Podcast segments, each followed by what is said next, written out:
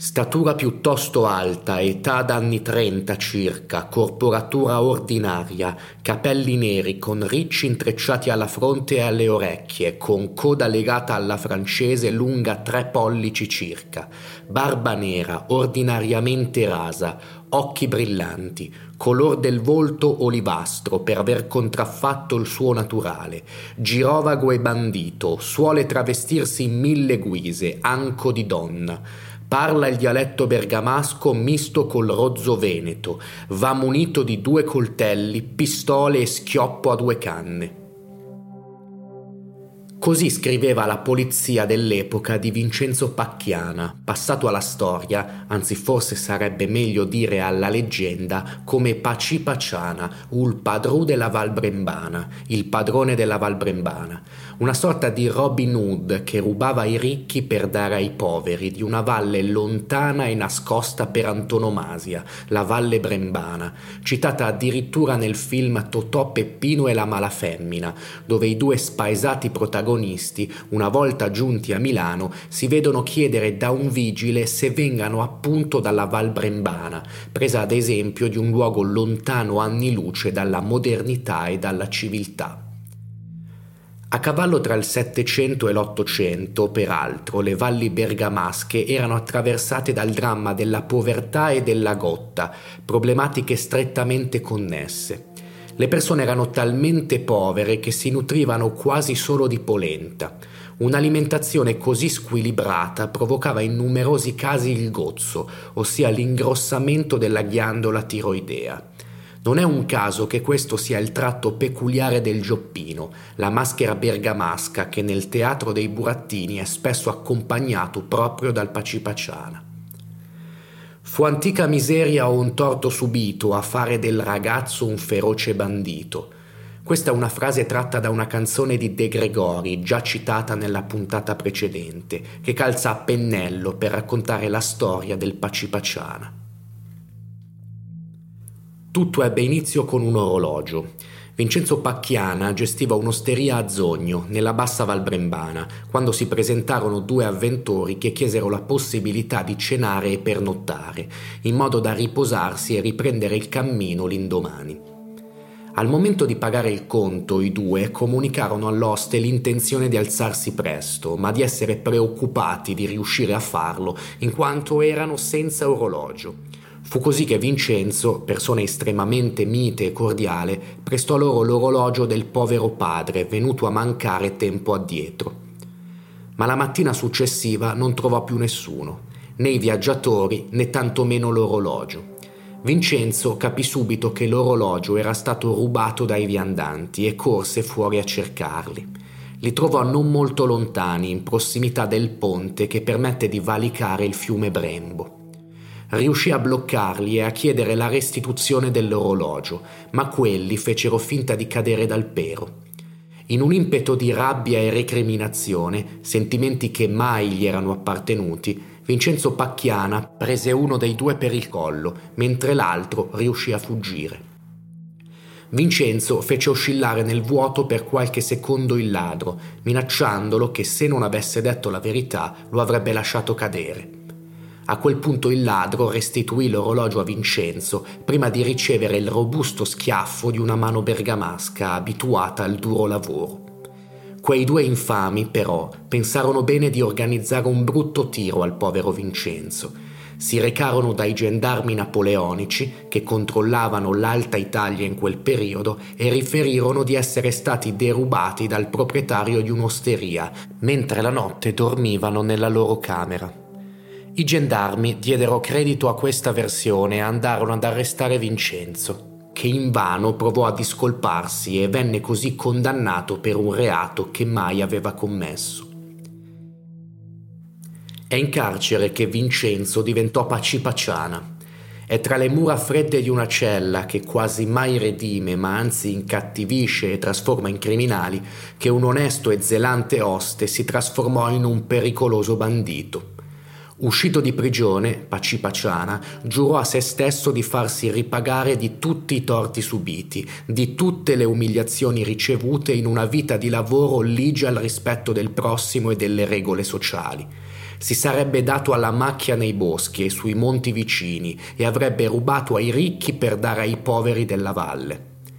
Il tentativo di seguire i dettami della società, la consapevolezza di essere emarginati, la delusione di essere vittima di malelingue e accusati di colpe mai commesse, il contesto geografico, la popolarità di cui iniziò a godere tra la gente del posto in seguito alle sue imprese, tutti elementi che accomunano la storia di Pacipacciana a quella di Simone Pianetti, il vendicatore della Val Brembana, che sarebbe nato di lì a poco la cui storia ho avuto modo di raccontare nel brano La ballata di Simone.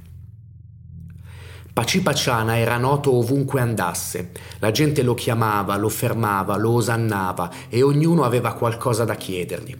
Una leggenda racconta che un giorno Pacipaciana, passando per un paesino della valle, vide una donna ferma davanti alla porta con in mano un bambino piccolo. La salutò e le augurò buon appetito. La povera donna si mise a piangere e raccontò che il marito era morto sul lavoro, che i figli avevano fame e nessuno l'aiutava. Lui tirò fuori una moneta d'oro e la regalò alla donna. Intanto si era avvicinata dell'altra gente, anche loro erano disperati e lui diede a ciascuno qualche cosa. Poi se ne andò contento di aver fatto una buona azione. Il giorno dopo il parroco del paese, durante l'omelia, sparlò del bandito e rimproverò quanti avevano accettato i suoi soldi.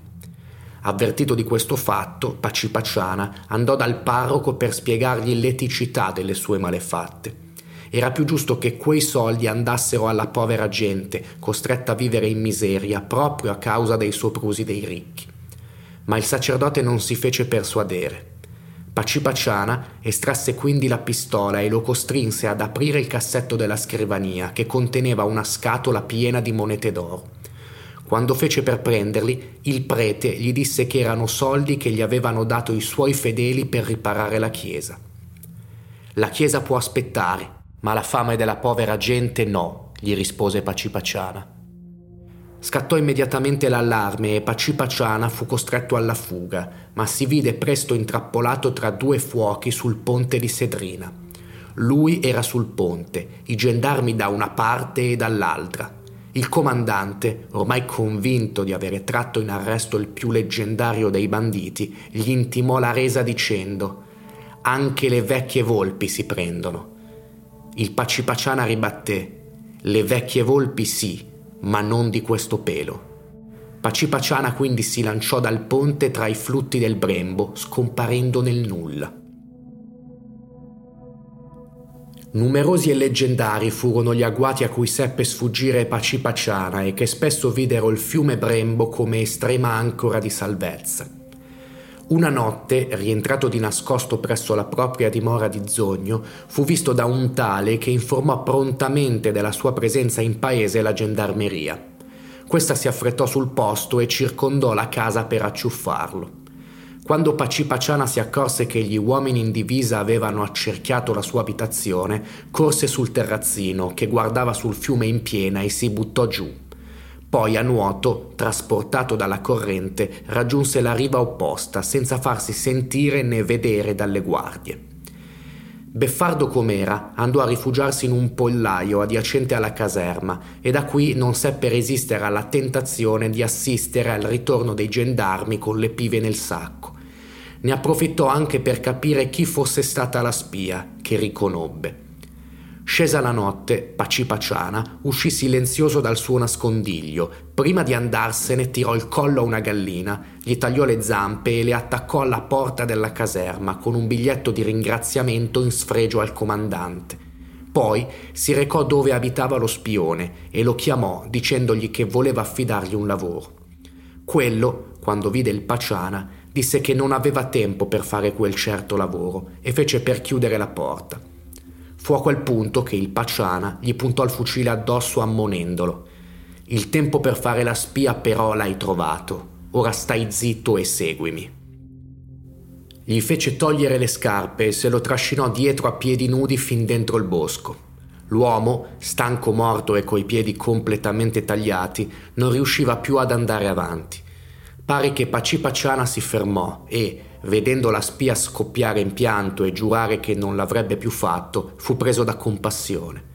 Legò quindi l'uomo a un palo, ma, invece che ucciderlo, lo lasciò lì.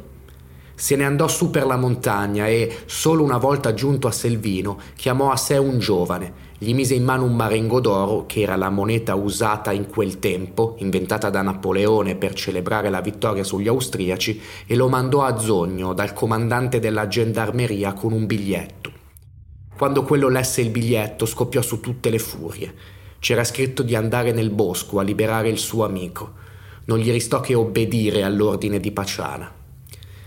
Il Pacipaciana fu per certi versi anche un bandito controcorrente e moderno, poco interessato a indossare i panni classici del macio.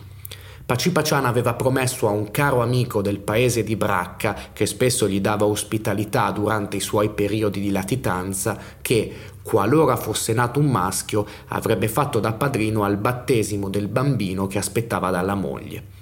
Nacque proprio un maschietto e, dato che la notizia si era diffusa per il paese, il giorno del battesimo tutti aspettavano l'arrivo del Paciana, gendarmi compresi. Non appena iniziò il corteo, una ragazza urlò di avere visto in lontananza l'arrivo del bandito. I gendarmi corsero subito incontro a quell'individuo che pareva proprio Pacipacciana, ma raggiuntolo si accorsero che non era altro che un sosia, vestito a puntino e fatto venire lì apposta dal bandito. Nel mentre la cerimonia procedette con la sola madrina, un'anziana signora, ad accompagnare il bambino e i suoi genitori. Terminata la funzione, la vecchina si portò poi in un angolo buio della chiesa, da dove si tolse i vestiti e uscì sul sagrato. Sorpresa delle sorprese. La vecchia era il Pacipaciana travestito. Una volta fuori e sicuro di non essere catturato, chiamò a gran voce i gendarmi che ancora erano alle prese col finto bandito e li dileggiò, prima di dileguarsi, come al solito, sul pendio della montagna. Grazie alle sue gesta, il Pacipaciana era diventato famoso non solo in Val Brembana, ma anche in quelle limitrofe, e molte erano le persone che si rivolgevano a lui per avere giustizia. Ma la vita per lui era ormai diventata difficile. I gendarmi gli davano la caccia e su di lui pendeva una grossa taglia, cento zecchini se trovato vivo, sessanta se morto. Un caldo pomeriggio d'estate, mentre si riposava all'ombra di un grosso albero, il Pacipaciana fu morso da una vipera. Sentendosi braccato nella sua valle e necessitando di un periodo di convalescenza, decise di trascorrerla dal suo amico bandito Carcini, di cui abbiamo parlato la scorsa puntata sul più tranquillo confine svizzero. Ma fu proprio il suo amico Carcini che, ingolosito dalla taglia che pendeva su di lui, divenne il suo carnefice. Una notte, mentre il Pacipaciana dormiva beato, gli sparò un colpo di fucile, gli tagliò la testa e la consegnò ai gendarmi che la esposero sotto la ghigliottina come monito per le genti. Era il 6 agosto del 1806. Finì così la vicenda umana di Pacipaciana, che continua però a vivere nelle leggende e nelle tradizioni di quei luoghi come un vendicatore dei torti e delle ingiustizie dei più forti.